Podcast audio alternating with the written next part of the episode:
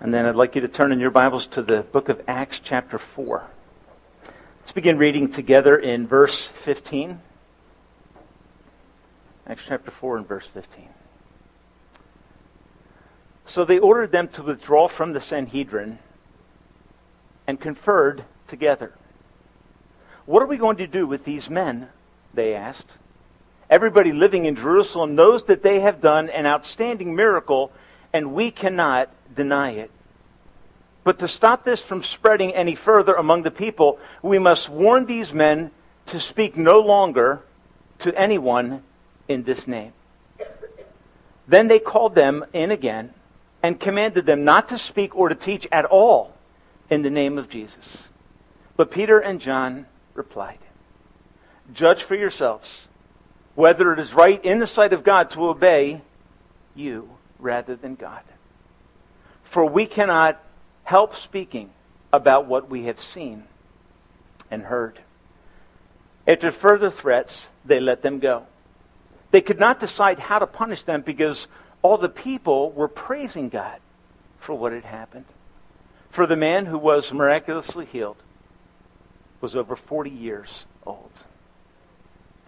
This morning we come to the first uh, rise of persecution, or if you will, pressure against the early church that we're going to find in the book of Acts. And you're going to find that after this, it's repeated on a regular basis. This is the first rise of pressure against those that are speaking in the name of Christ. I just want to give you this overview of Acts chapter 1 through 3. And here's the basic overview Church is enjoying a season of blessing.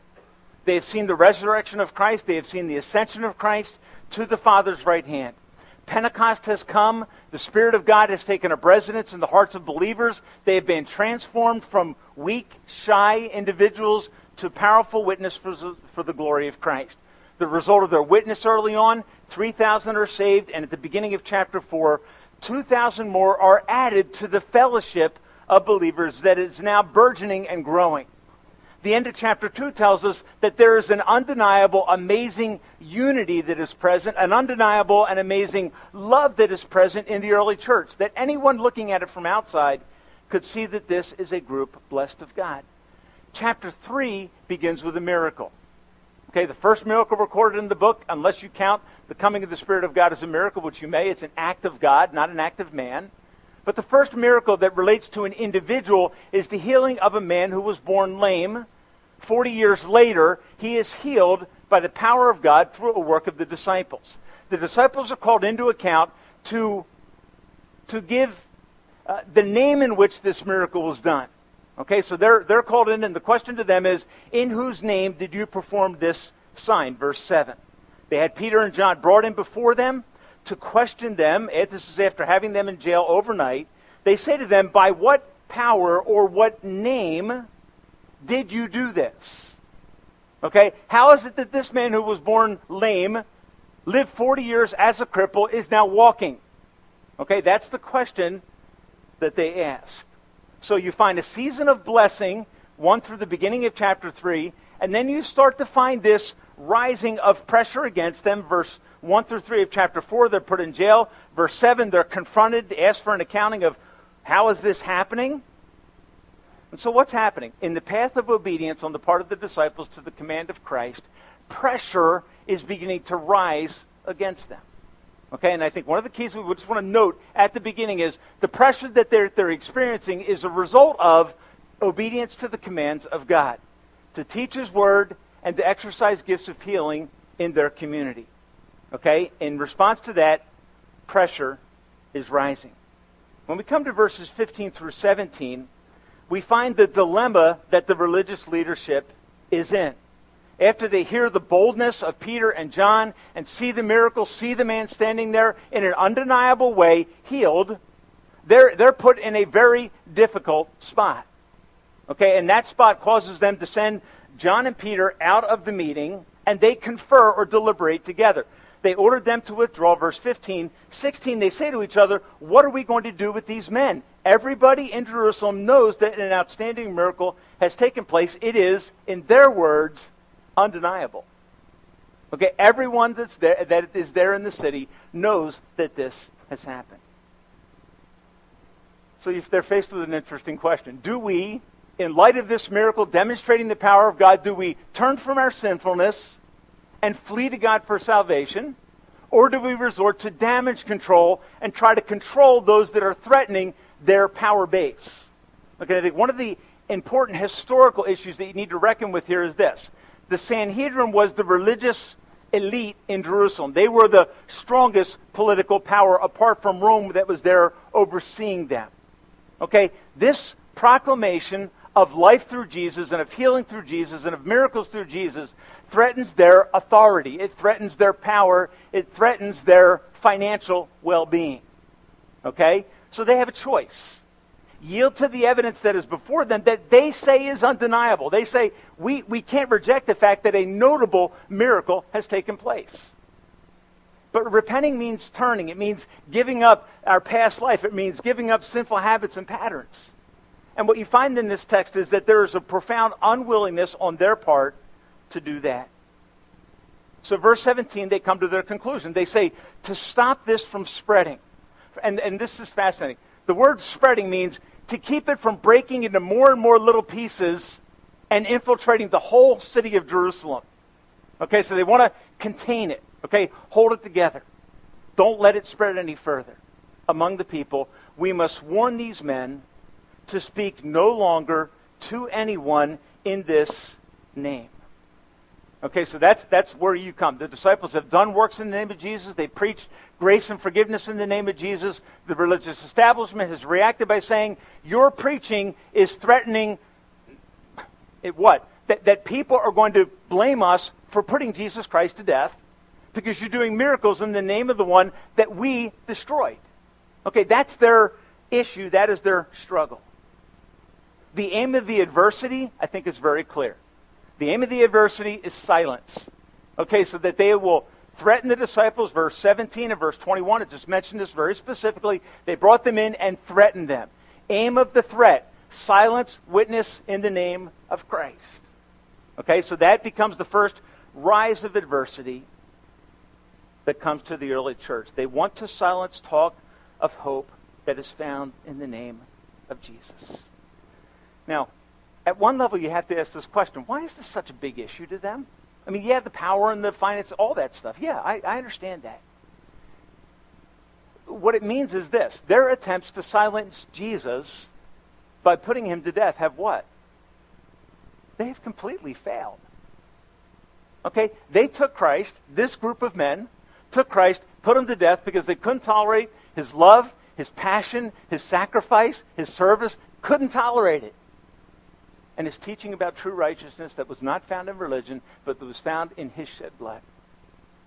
And for that truth, they put him to death, thinking they would silence him. But what did God do? On the third day, God raised him to life again. That risen Savior gave his disciples a commission to go into all the world and to preach the gospel of Christ. And so that's where we come a first serious challenge to a young church that is simply walking in obedience to the commands and directives of God. Now, I want you to think through this with me for a second. If you were the early church, what would your temptation be? All right, they're threatening you with an, an incredible amount of power and authority. They're telling you you can no longer speak in the name of Jesus. Okay, here's one thing the disciples could have thought. Okay, hey, we've experienced a lot of success. Why and this would be a very American modern way of thinking about this. Why go on ruffling feathers and creating problems? Why don't we just blend in, okay, into the culture and let's just take care of the people that God has blessed us with? We're off to a really good start. We've seen amazing things happening. So let's let's kind of modify and adjust our approach to maintain favor with the religious establishment. Okay, that would be a good a good American uh, resolution to this conflict, wouldn't it? Hey, you know what? You're right. We'll we're, we're, we're causing problems for you by speaking the truth that's in the name of Jesus. So we're going to we're going to turn the volume down a little bit so that we can live together and so that all of us can get along. Okay, that's one temptation they have. So the question I want to ask you this morning is this. Okay, that, that's their option. How should you respond to adversity that comes into your life? When there's pressure because of your deep seated, deep rooted convictions Okay, when, when people tell you, hey, I don't want you to talk about Jesus around me anymore. Or I think you should keep that Jesus talk to yourself. Okay, religion's a private matter. And we live in a culture that has many religious perspectives represented. So the best thing you can do, Christian, you can be quiet about your perspective that Jesus is the only way, the truth, and the life. Why don't you just keep that to yourself? And you know what the average American Christian thinks? They never say it out loud. But in their mind, they rationalize it. I have. To my own shame. Okay. And what do we do? We turn the volume down just a little bit. Incrementally, we keep turning it down until the silence about Jesus is deafening and shameful. Because why? The purpose of the adversity is what? To silence witness about Christ. To get you to be quiet about the moral principles that are biblical truth. Okay, just hey, back off. Come on, you Christians, you need to lighten up a little bit. Don't take things so seriously. Let's let's be a little more tolerant of a lot of different perspectives. Okay, which is basically to make you feel guilty about believing that there is something that is absolute and true. How should we respond to adversity? How did the early church in this setting respond to the pressure that came against them? I want to make this suggestion. This is not in the text, but I think this is a good starting place for all of us as Christians. When pressure comes, when it mounts, when there's adversity, the first question that we could ask ourselves is this Is there something in my, in my approach, in my style, in my life that is the cause of this adversity? Okay, do you understand what I'm saying? Is, is, there, is there something about me that has been rude or unloving or unserving or uncaring towards other people that I need to address first? See, it's always easy to look at the outside and say, you know, all this pressure is coming from bad people who just simply dislike Jesus. Okay, which sometimes we can use as a means of saying, it can't be me. It must be the people that I'm talking to that are the problem. I think we need to be sure as the body of Christ that we do a heart check, that we realize and, and, and just we just come to a place where we are motivated by a deep, firm conviction and love for Christ, about which we can't be quiet.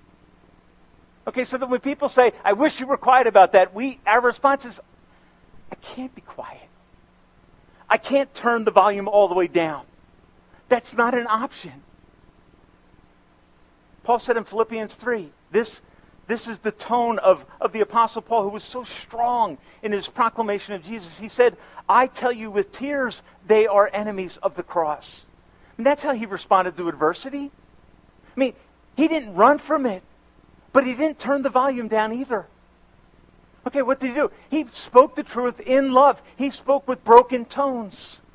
And folks, I think sometimes we need to look at our witness, and if, if I'm constantly finding that I have friction and adversity in my relationships, first ask yourself, am I the cause of this? Or is the truth of Jesus the cause of this? Or don't assume that it's always them. It's the outsiders that just don't understand, don't get it. They're just angry and fed up with Jesus, and that's why this is happening. Because sometimes we've got to look at ourselves in the mirror and say, Am I the cause of this? But as we say that, as we, as we make that heart check, I think the thing that we have to realize in this text is that the cause of adversity was obedience to the very clear directive of Jesus. Okay, that's the, that's the cause here. And I think Peter is not surprised by this. Peter will later say in 1 Peter chapter 5 and verse 8, he says, Your adversary, the devil, goes about like a roaring lion seeking someone to devour. What did Peter know? Peter knew that obedient Christian living would at certain times along the way experience opposition or adversity. Now, we don't live in a world that walks, us to, uh, walks up to us on the street and says, Hey, by the way, are you a Christian? And they say, Yeah, I am. And they say, Would you tell me about Jesus? Okay, I mean, occasionally that happens. That's not usually the way it works, is it? Usually, when people find out you're a Christian, they kind of. I've had people say this to me a number of times. Are you like like one of those like Bible bangers? Or you know, or are you holy? Are you like a holy roller? Okay, because people have what? They have a perspective, right, about that kind of Christian, and then you have you're kind of put in a spot where now you have to clarify what do you believe. Okay, and I think lovingly you have to say, look, I'm going to be real honest with you. I believe that Jesus Christ is the Son of God. I believe that he lived a perfect life. I believe that he died on the cross to pay the price for our sin. I believe that on the third day, God raised him to life again. And I believe that hope is only found in Jesus. Can't apologize for that. I'm not creating it. It's what God says. Sometimes that's the approach that we have to take. It's the, it's the honest approach. Okay? Because what people sometimes are asking you in that question, are you like, like one of those born again Christians? What they're really saying is, do you believe Jesus is the only way? You know what? You need to have the courage to say, yeah, that's what I believe. Or better yet, you know what? That's what the Bible teaches. Okay? You don't have to say it in an angry way. You don't have to say it in a proud, arrogant, belligerent way. No, this is what God says. This is the truth. And we have an obligation to speak that truth with the realization that when we do, Satan will actively oppose what God is doing. Okay, and the thing that I think becomes so clear in this book is this.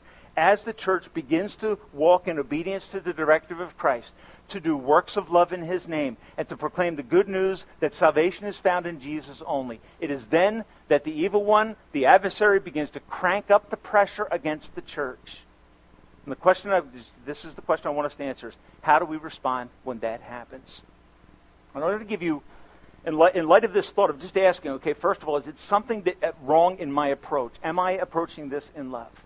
And if I am, okay, then here's three responses that I need to give to adversity when it comes in my life. Three responses. First of all, do this. Settle your convictions. Settle, settle in your heart what you really believe about Jesus Christ. Okay? Get it soon and get it clear. Okay? Because notice what happens. Verse 17 they make a decision to bring them in. Okay, we're going to bring them in. Here's what we're going to tell them. We're going to tell them, you can't do this anymore. Okay, so you have this half round semicircle of 70 plus religious leaders called the Sanhedrin. Peter and John are brought to stand right in the midst. Who are they? These are fishermen. These are unlettered men. They have no credentials. But somehow they have attracted the attention of the powers that be. Okay, and they're brought in and put in that spot in front of him. Peter's been here before, right? Peter knows exactly what it is to deny the truth that he believes with all of his heart because he's afraid. So they bring him in. The goal of the Sanhedrin, silence these two men and all of their friends. Let's take out the leaders. That's their goal. And so what do they do? The text says this. They threaten them that is, that there are serious consequences if you continue to do this. They know the consequences that Jesus experienced. The consequences that Jesus experienced were what? Death, execution. And so they say to them in verse 18, they call them in again.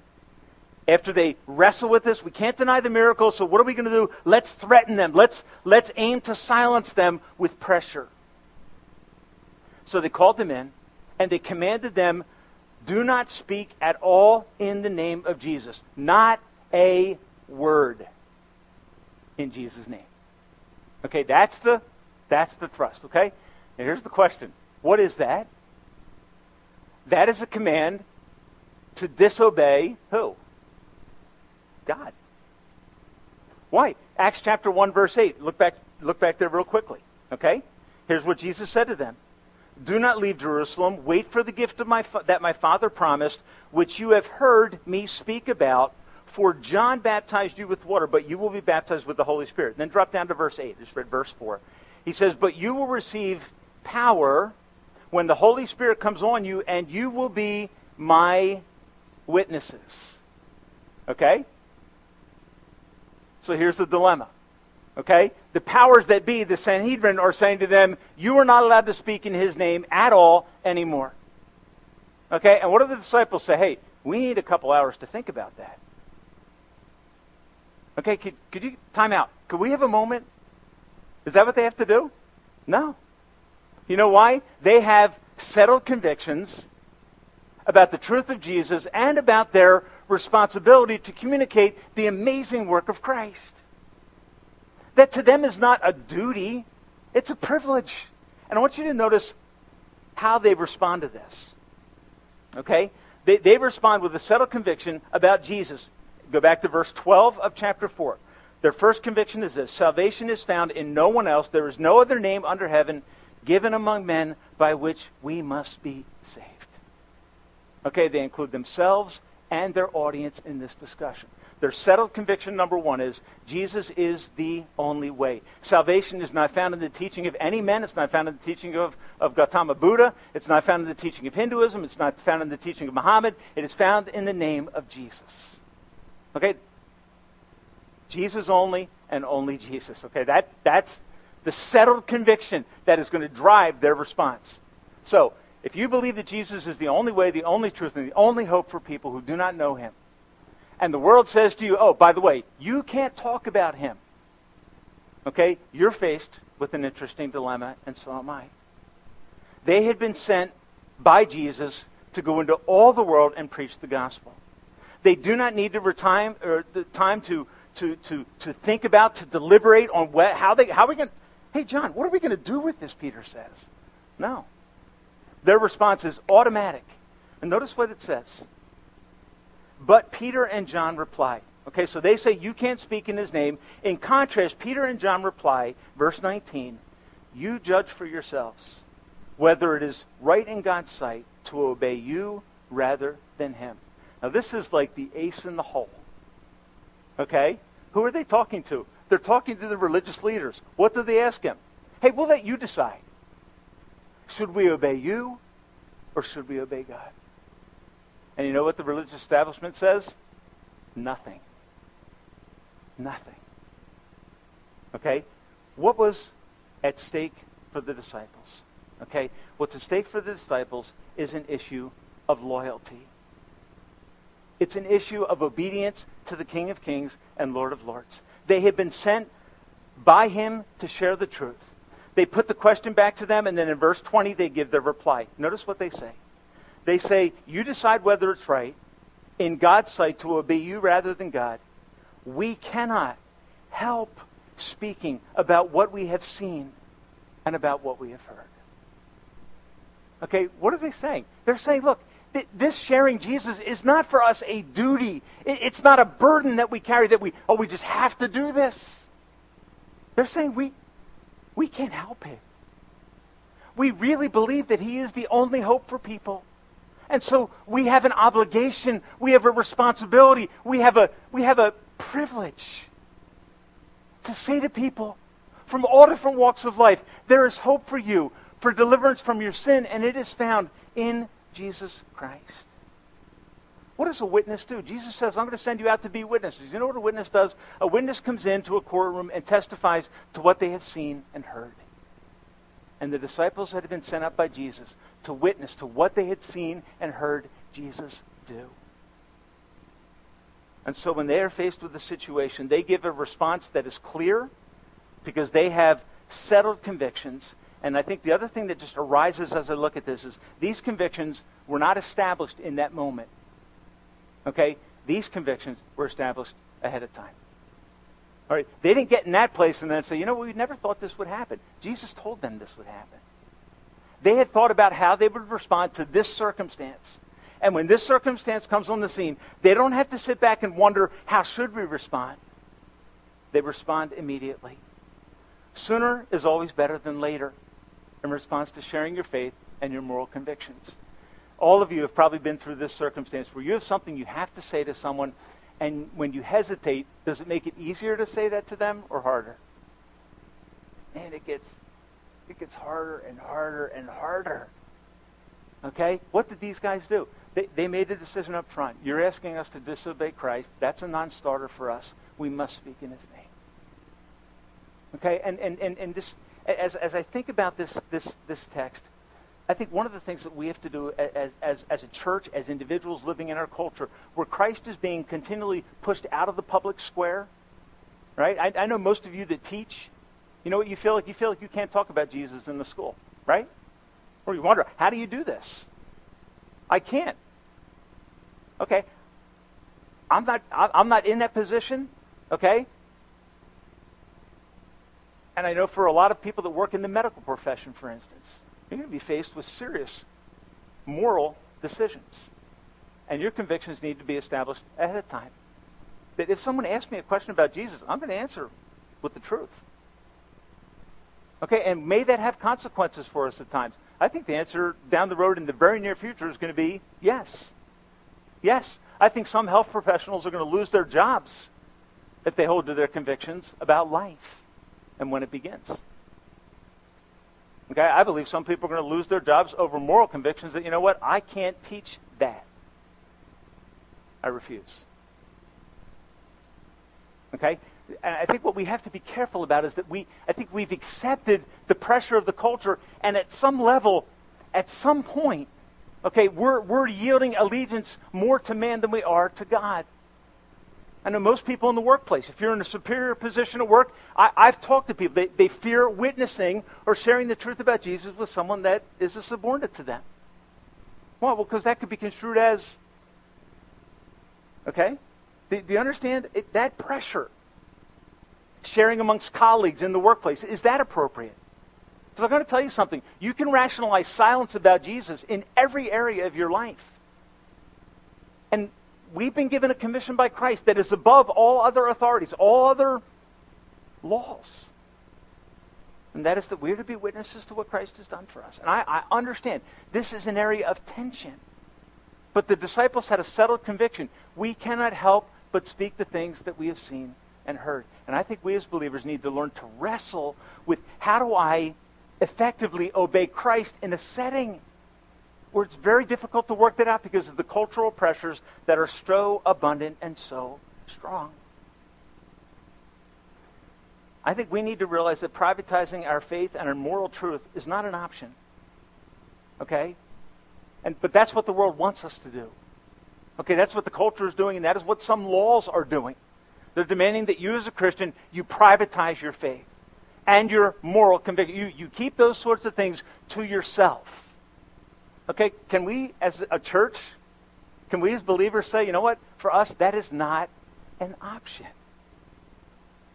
Okay, I can't, I can't be elected to political office and park my Christianity outside and operate as a non Christian in that realm. I can't go into the classroom in school and teach as a non Christian. I can't go into the workplace and manage in my job as a non Christian. It's who I am. I'm a Christian who teaches. I'm a Christian who manages in the workplace. I'm a, I'm a, I'm a Christian who interacts with their neighbors. These guys had a settled conviction. Yes, we understand the threat. We clear, we know what you did to Jesus. Here's our response. We cannot be silent about the things that we have seen and heard. Okay, settled conviction.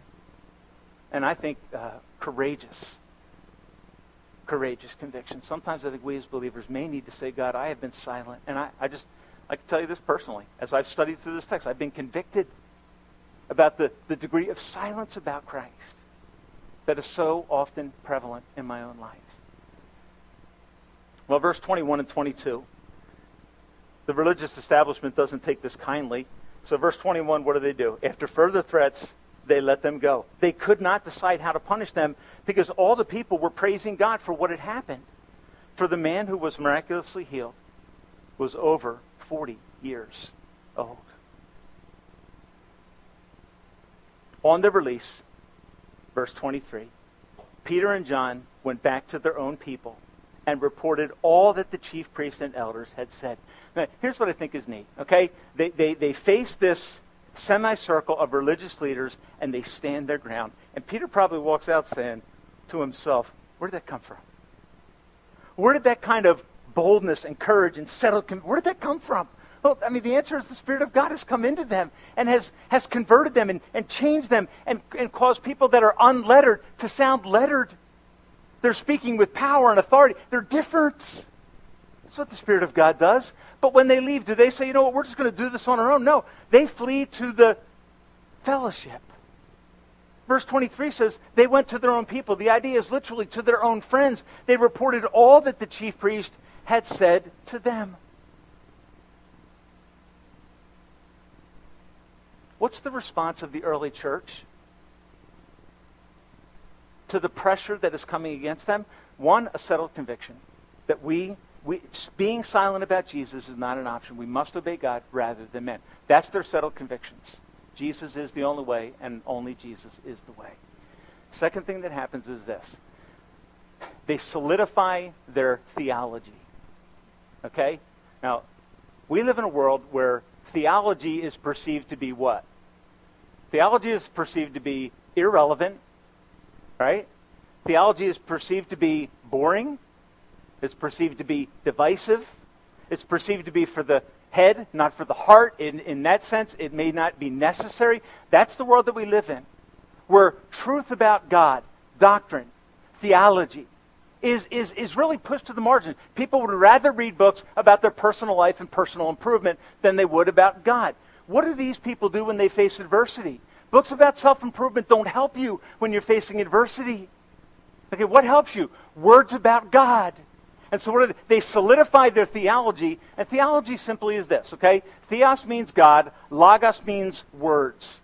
The theologos, theology, what is it? They, they settle their mind in this area of words, truth about God that will help them in this crisis. Folks, understand that this situation for them is dead serious. The last time they threatened someone and he didn't comply, what did they do to him? They killed him. These guys have incredible authority over the people of Jerusalem. And so they're, they're reckoning with okay, what do we do with this? I want you to notice what happens in verse 24. It says, When they heard this, that is the friends of Peter and John, they come to them, to the early church, now growing and strong. When they heard this, they raised their voices together in prayer. They cried out with one voice. Okay, and I want you to notice how this unfolds. I want you to notice how they solidify and they, how they firm up their theology so that they can continue in obedience to God. Notice what it says. They say, Sovereign Lord, you made the heavens and the earth and the sea and everything in them. You spoke by the Holy Spirit through the mouth of your servant David, our father. Now, I want you to notice what happens. Okay? Notice what happens. They're going to they're gonna lay out just their, their, the simple underpinnings of what they believe about God. First thing they say in verse 24 is what? God, you created everything. Okay, they resort, they resort to, to the doctrine of creation. Who put all this here? Who rules over all this? Who is the ultimate Lord? God created everything is their first conviction. It all belongs to Him. And the word that's used in the, in the beginning of verse 24, when it says, most of your translations probably say, they, they raised their voices in God, to God in prayer, and they said, Sovereign Lord. Okay, in the original language, that's one word. You know what the word is? I'll give you a Greek word, but you'll understand it right away. It's the word despotes. Okay, what are they saying? You are the despot. You know what a despot is? Despot is an ultimate ruler who, in his authority, is uncontested. Okay, a despot doesn't have to check with others to see what they feel about what he's saying. Okay? So when they talk about God, what do they say? You are the sovereign Lord. You created everything. All of this is ultimately under your control. God, look at what they're saying. It's in a sense what they're doing. They just they come back to God and they say, God, you created everything. Jeremiah 32, 17 says this. It says, O Lord, you made the heavens and the earth by your great power and outstretched arm, and there is nothing too hard for you. Okay? When you're threatened, when you feel adversity, when you sense, you know what you need to do? You need to think about God. You don't need to think, how am I going to get myself out of it? How am I going to respond to this? How am I going to fix this? How am I going to avoid this pressure? No, you know what you need to do? You need to say, God, you are the despotes. You are the ultimate authority, sovereign Lord. You created everything. And notice the next thing he says in verse 25 through 26. You spoke by the Holy Spirit. This is Peter's understanding and the early church's understanding of the Old Testament scriptures. When he quotes from Psalm 2 in this text, he sees it as the words of who? God. And so what is he going to do? He's going to quote from Psalm 2 to express a truth about God that relates to their specific situation at this time. So he says, You spoke by the Holy Spirit through the mouth of your servant David, our father, and said this Why do the nations rage? And why do the people plot in vain? Okay, here's a fascinating picture. This idea of raging is a word that's used to talk about a horse snorting and, and, and kind of pulling up before going into battle. Okay, what, what's the horse doing? Okay, he, he's kind of he's kind of saying, I'm not afraid of anything. Okay, they, they reel back and they snort as ready to rush into battle. Okay, what, what had the leaders that called for the death of Christ done? They reared up, they snorted, they threatened, but notice the way that the psalmist sees what they did. He says, Why do the nations rage? And why do the people plot in vain? Meaning their plans end in nothing. He says, Why do they do that? Verse 26 The kings of the earth take their stand. The rulers gather together against the Lord and against his anointed one. What are they doing? What's the early church doing quoting Psalm 1 and Psalm 2, 1 to 2? You know what they're doing? They're reflecting back on the fact that God foretold the sufferings of Christ in the Old Testament. And that the plans that they had formed to come against the Messiah would end up ultimately in defeat. Okay, so they're, they're, they're raging, they're planning what? The absolute destruction and silencing of Jesus. But what happened? What happened? Go back to chapter 3 and verse 15. Same audience. Here's what Peter said to him. He said, You killed the author of life, but God raised him from the dead. Well, that is powerful. What's Peter saying? You raged, you planned against the King of Kings. But what did God the Father in heaven do? On the third day, he raised him to life again. Okay, this is powerful. Okay, they did their best to destroy what God was doing, and God reversed it. Okay? This is the ultimate, if you want to use the word, something backfiring. Okay? This backfires on the religious establishment. They put Christ to death. God raised him to life. They rejected him, deemed him unworthy of life. What did God do?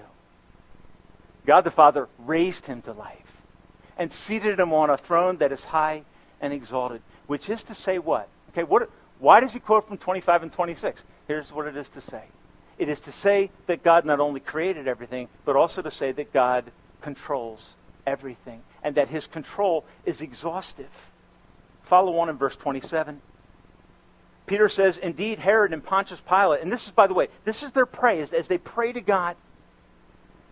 Indeed, Herod and Pontius Pilate met together with the Gentiles and all the people of Israel in this city to conspire against your holy servant Jesus. They schemed for his destruction. They wanted to eliminate and silence him. He was the one you anointed. When they did this, they did what your power and will had decided beforehand should happen. Okay, how much before their planning against Christ and the crucifixion of Christ did David speak? Okay? The answer is 1,000 years before the death of Christ. David, under the power and inspiration of the Spirit of God, spoke the words of God that said, This is exactly what would happen. Okay, so what, what are they doing? Okay, what, what are the what is the early church doing as they as they pray this psalm? They're praying scripture. What are they doing? They're affirming that God said this would happen and that God would ultimately set his king on the throne. That's the idea here. If you go on in Psalm chapter 2 and go on to verses 4 and 5, here's what it says. It says, You, God, have installed your king. After what? After they conspired against him. Folks, that is exactly what God did in raising Christ from the dead. So the early church comes under adversity, similar to the adversity that Christ faced. So what do they do? They retreat to the Old Testament and find promises about the suffering and exaltation of Christ, and they own them for themselves. What is that? That's theology. God, you controlled that. You raised him from the dead. We believe that you who created everything are able also to control everything. So, in the midst of this threat of opposition, they're laying out strong foundations of clear theology. Their raging and their plans is futile because they did not operate in a world where God sits in heaven wringing his hands saying, What do I do now? They killed Jesus. Oh, okay, I guess I'll raise him to life. It's not the way it worked, folks. It was the plan of God. These men that charged out against Christ, planned against Christ, raged against Christ, were not operating in a world where God is outside, disinterested. No, He is actively controlling. So that their plan to destroy backfires through the resurrection. And when Christ is raised, what are they thinking now? What are they thinking now? Well, see, they have a choice. They can repent or they can rebel. And that's always what happens, isn't it? You see a clear truth about Christ. You can turn from your sin and trust in Jesus, or you can go on your own way in life. These men had a settled conviction. And this early church had a settled conviction as they prayed that God was in control, that He wasn't in heaven frustrated by what was going on, saying, oh no, they're facing adversity. The disciples aren't frustrated by the adversity. Notice they aren't praying for deliverance from the adversity. That's not what they're saying. They're not saying, God, please take this away. We can't function in this kind of environment. What are they doing? They're saying, God, you are over all of this. You overruled in the suffering and death of Christ. You raised him to life. Work in our lives. Do you see? what we're often seeking when adversity comes is not to think about truth about God that will be an anchor for our soul in the midst of that circumstance. What we're usually looking for is an exit. Folks, God is bigger than that. He's in more control than that. He is the ultimate authority in all of our circumstances. Psalm 2, verse 4 makes a fascinating statement it, it, it, talks about the, about the kings of the earth. They're raging and they're doing all their things to come against the Lord and against his anointed. And verse 4, it says this It says, The God who sits in heaven laughs.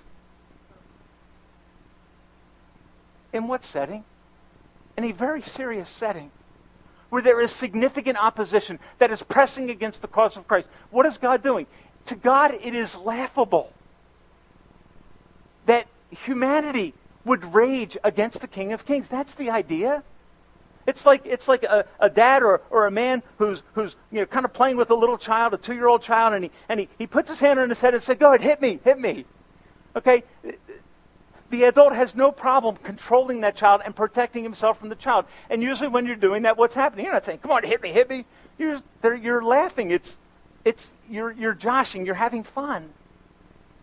Folks, that's the idea. God is not in any way, His plan is not in any way threatened by the adversity that you're facing today. Why? He created everything. He is the despot. He is the sovereign controller of everything. Whatever circumstances you're facing, if you go to the early church, they would say to you, look, when you face difficulty, when you face circumstances cause, that cause you to think God's wringing in his, his hands in heaven, he doesn't know what to do. He's not sure how to respond. Quote from Psalm 2 our God is in the heavens. He does what pleases him. Okay? He, his, his sovereignty is exhaustive. He's in control even of the events that brought the death of Christ to pass so that your sin could be paid for. When Christ was in the grave, the Father was not in heaven saying, mm, What do we do now? Okay, no. He, he told, David said, You promised, Psalm 16, you would not let your Holy One undergo decay. What's, what's David saying? He's going to die. He's going to be crucified. But you're not going to let him go undergo decay. You will respond to that adversity and you will raise him from the dead. The truth is that circumstances often get beyond us, but they never get beyond God. Circumstances often overwhelm us, but they can never overwhelm God. Why? He created everything, and He controls everything.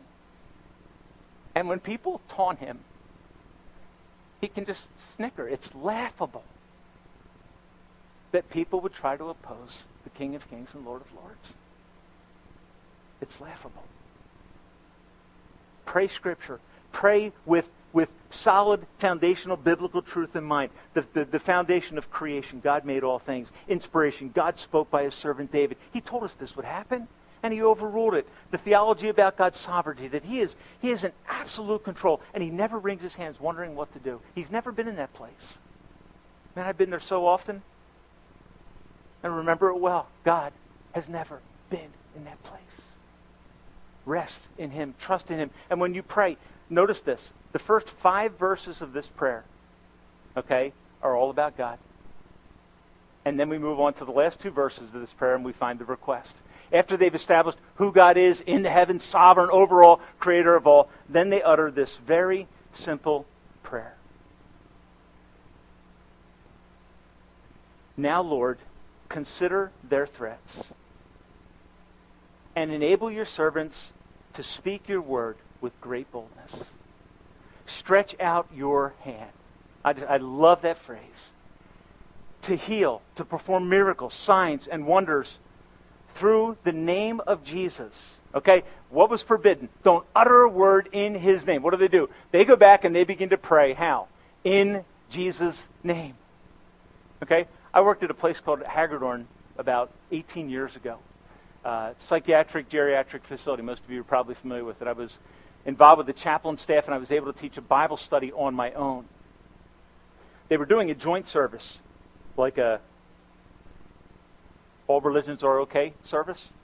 Okay? Your truth is good, my truth is good. All. And they said, look, when you pray at this service, you can't pray in Jesus' name. I looked at the head chaplain and I said, How do I pray not in Jesus' name? I pray in Jesus' name. And I ended up having to leave the job. It's like, I, I can't do that. I can't pray for you like neutral prayers to something I pray to someone. Pray in Jesus' name. That's the way it is. Now, it wasn't like I was losing a lot of income completely. This was a very part-time thing that I was involved in, okay? Just covering some of the extra bills that were present at the time. But I know that a lot of you are in situations where speaking Jesus' name, speaking Jesus' name is my job. Okay, I'm not afraid to do that here. Okay, but I know a lot of you work in situations where you face adversity if you speak in Jesus' name. Some of you have family circumstances where when you speak in Jesus' name, there's a price to pay. You know what God wants you to remember? That He's in absolute control. He wants you to lovingly assert the name of Christ, to speak the name of Jesus, so that people can know that hope is found in Jesus only. And as these men pray, did, their, their prayer request is very simple. It's God, look at their threats.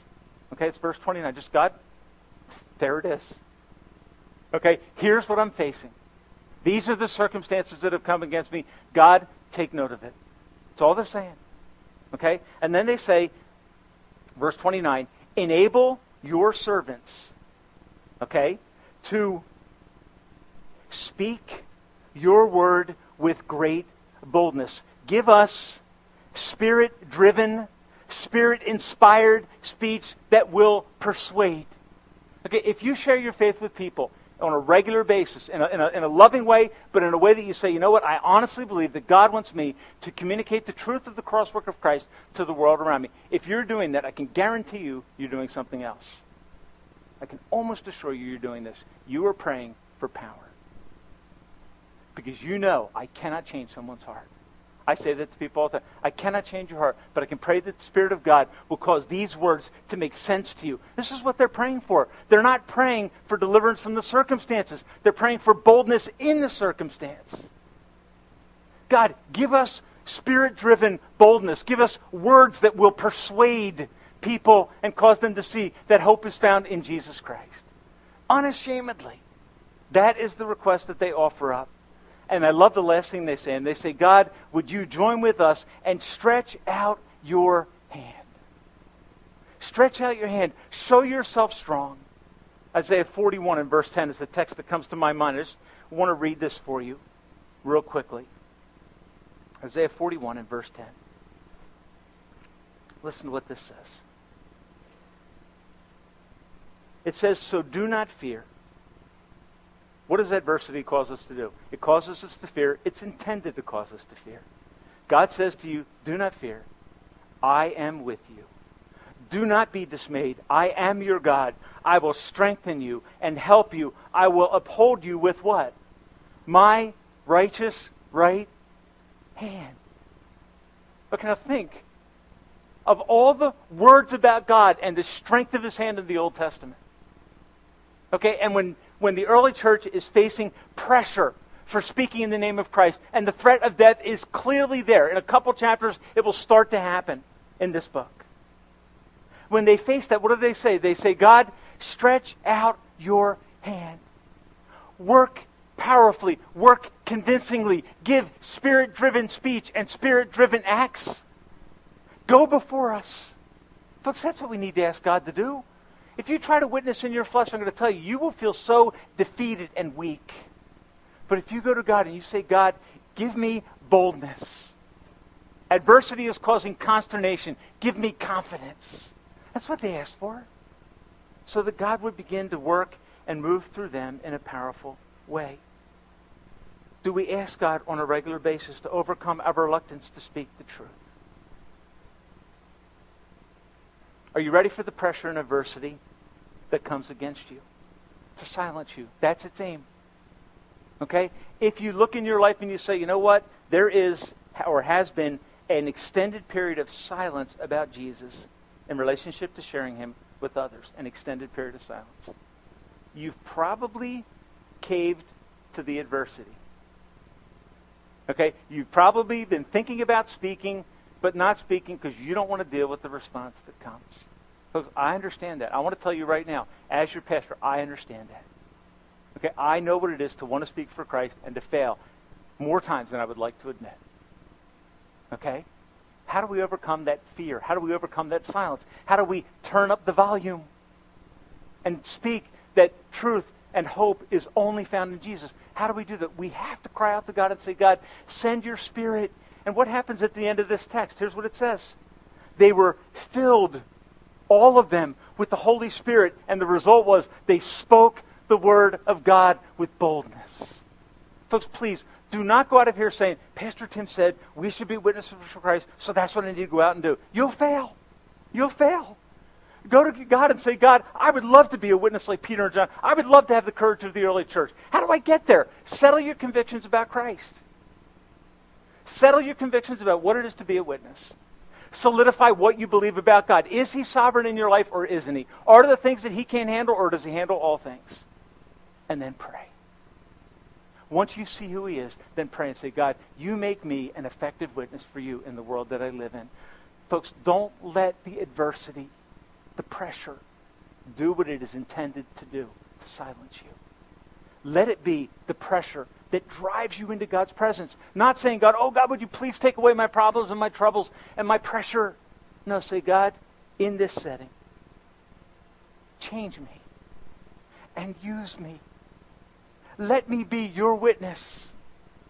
And then when God brings opportunities, you'll find that I believe the Spirit of God will fill you and give you, as they say, He filled them with, with courage and boldness, and they spoke the word of God. Here's an encouraging closing thought for you. End of Ephesians 6. Paul writes from prison. The last thing he asks the church in, Ephesus to pray for is this. He says, and pray for me that I will speak the word of God with boldness. That verse has, on a regular basis, blown me away. Here's a guy in prison for the truth of Christ. What does he say? He says, Would you pray for me? That when I have opportunity, I would speak the word of God with boldness. Where? In a setting where he was put there to be silent. And what does he say? Pray that God will fill me. He's saying, I'm afraid I may fail to speak the name of Christ in which there is hope only. Pray for me. Folks, could we pray that when we face adversity, we would early and clearly make our, settle our convictions, understand what we believe about God, and say, God, help me to be your witness in the world around me. Let's pray together this morning.